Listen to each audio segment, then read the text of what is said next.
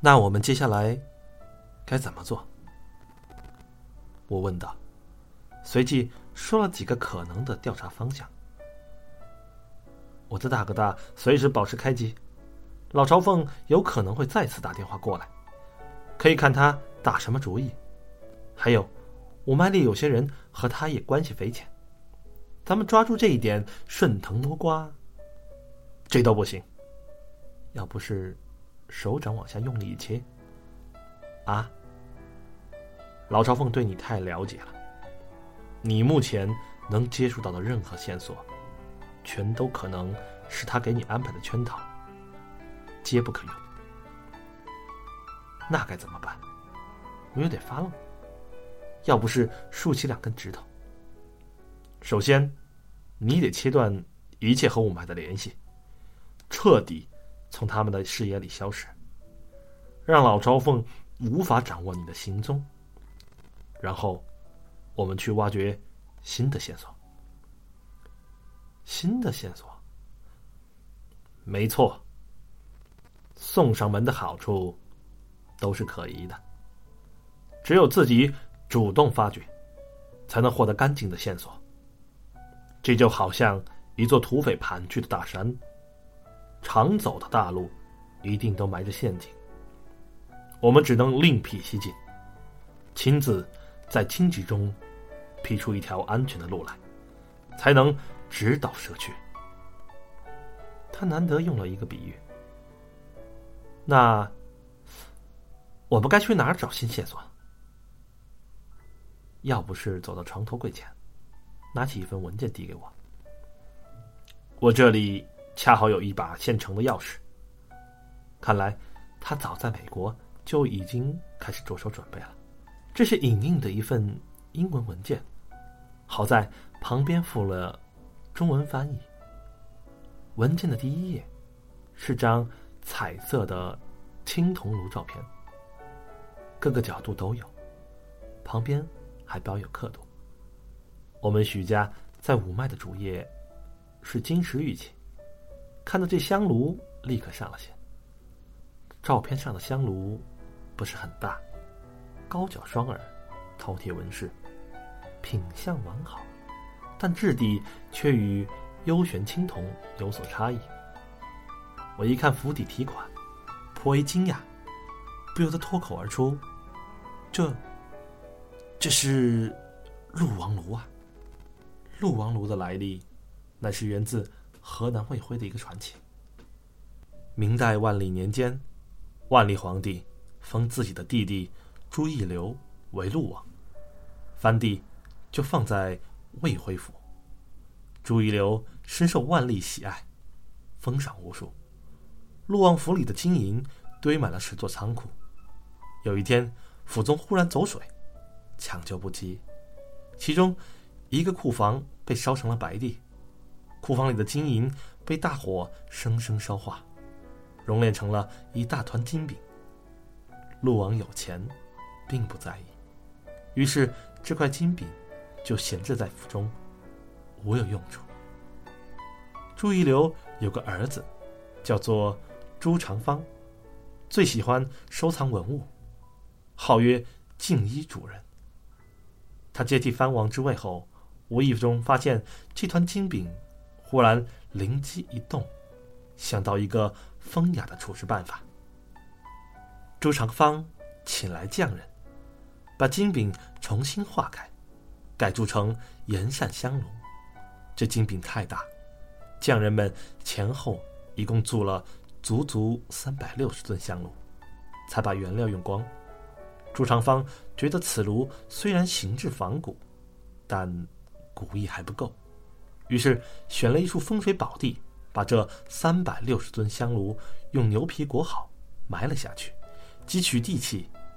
在现代人看来，其实就是用酸土。给炉身咬出锈蚀痕迹，以便做旧。谁知刚埋下去没几年，李自成的军队就打到了魏会。朱长方为避锋芒，逃去杭州，后来被清兵擒去北京，惨遭杀害。而这三百六十吨香炉究竟埋在哪里，也就不为人知了。这套香炉，在古玩圈里被统称为鹿王炉。在我爷爷的《素鼎录》里，特别提过这个，称赞其为良心之作。为什么呢？因为朱常方身为天皇贵胄，不屑作假，仿古就是仿古，却不是拿来骗人的。每只炉的底部都刻着大明崇祯八年陆国志叉叉器，一排小字，叉叉。是指编号，明明白白告诉你，这是我的仿制，连编号都有。在市面上，曾经零星出现过几个炉子，都说是陆王府的香炉，但到底那三百六十尊香炉被挖出来多少只，谁挖出来的，从哪里出土的，一直没人知道，成了当地一个小小的宝藏传说。要不是拿的这份报告，居然是和陆王炉相关，让我兴趣大增，迫不及待的看下去。报告很长，应该出自专业的调查机构之手。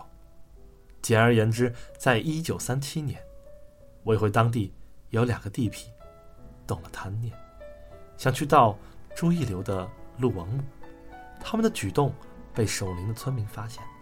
被迫逃跑，两个地痞退而求其次，又想去盗鹿王妃子的墓。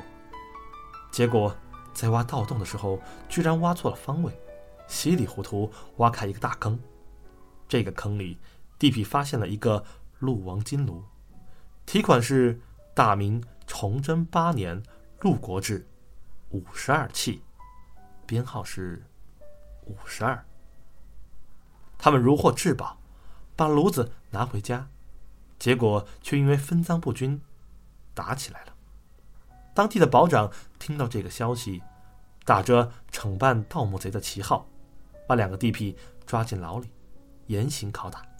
两人挨不住，只得乖乖把金炉交出来。当地古董业有懂行的人告诉保长，陆王埋炉，不可能只埋一个，那个坑附近。一定还有更多的金炉。保长闻言大喜，再回过头去找那两个地痞询问埋路地点，可两人因拷打过度，已经咽气了。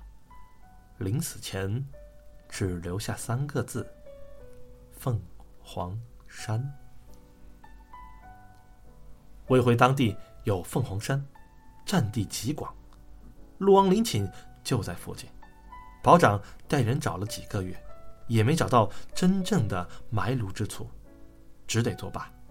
日本人占领河南之后，保长携家中细软逃跑，一路随中央军退到昆明。保长不久就病死，他儿子为了维持生计，把那个金炉卖给一个陈纳德飞虎队的飞行员。飞行员把他连同他背后的故事都带回美国。几经辗转，这个金炉被飞行员的后人捐赠给了一个私人博物馆。像这样的博物馆对文物来源很重视，聘请了专业人士调查其背景来源。这就是这份报告出台的前因后果。我看完报告，抬起头来，疑惑不已。这尊鹿王炉现在你的手里？我从来不收古董，没兴趣。现在，他还在那家博物馆里摆着呢。那么，你知道真正的埋路处吗？我知道的和你一样多。那么，这炉子里有关于老朝奉的线索？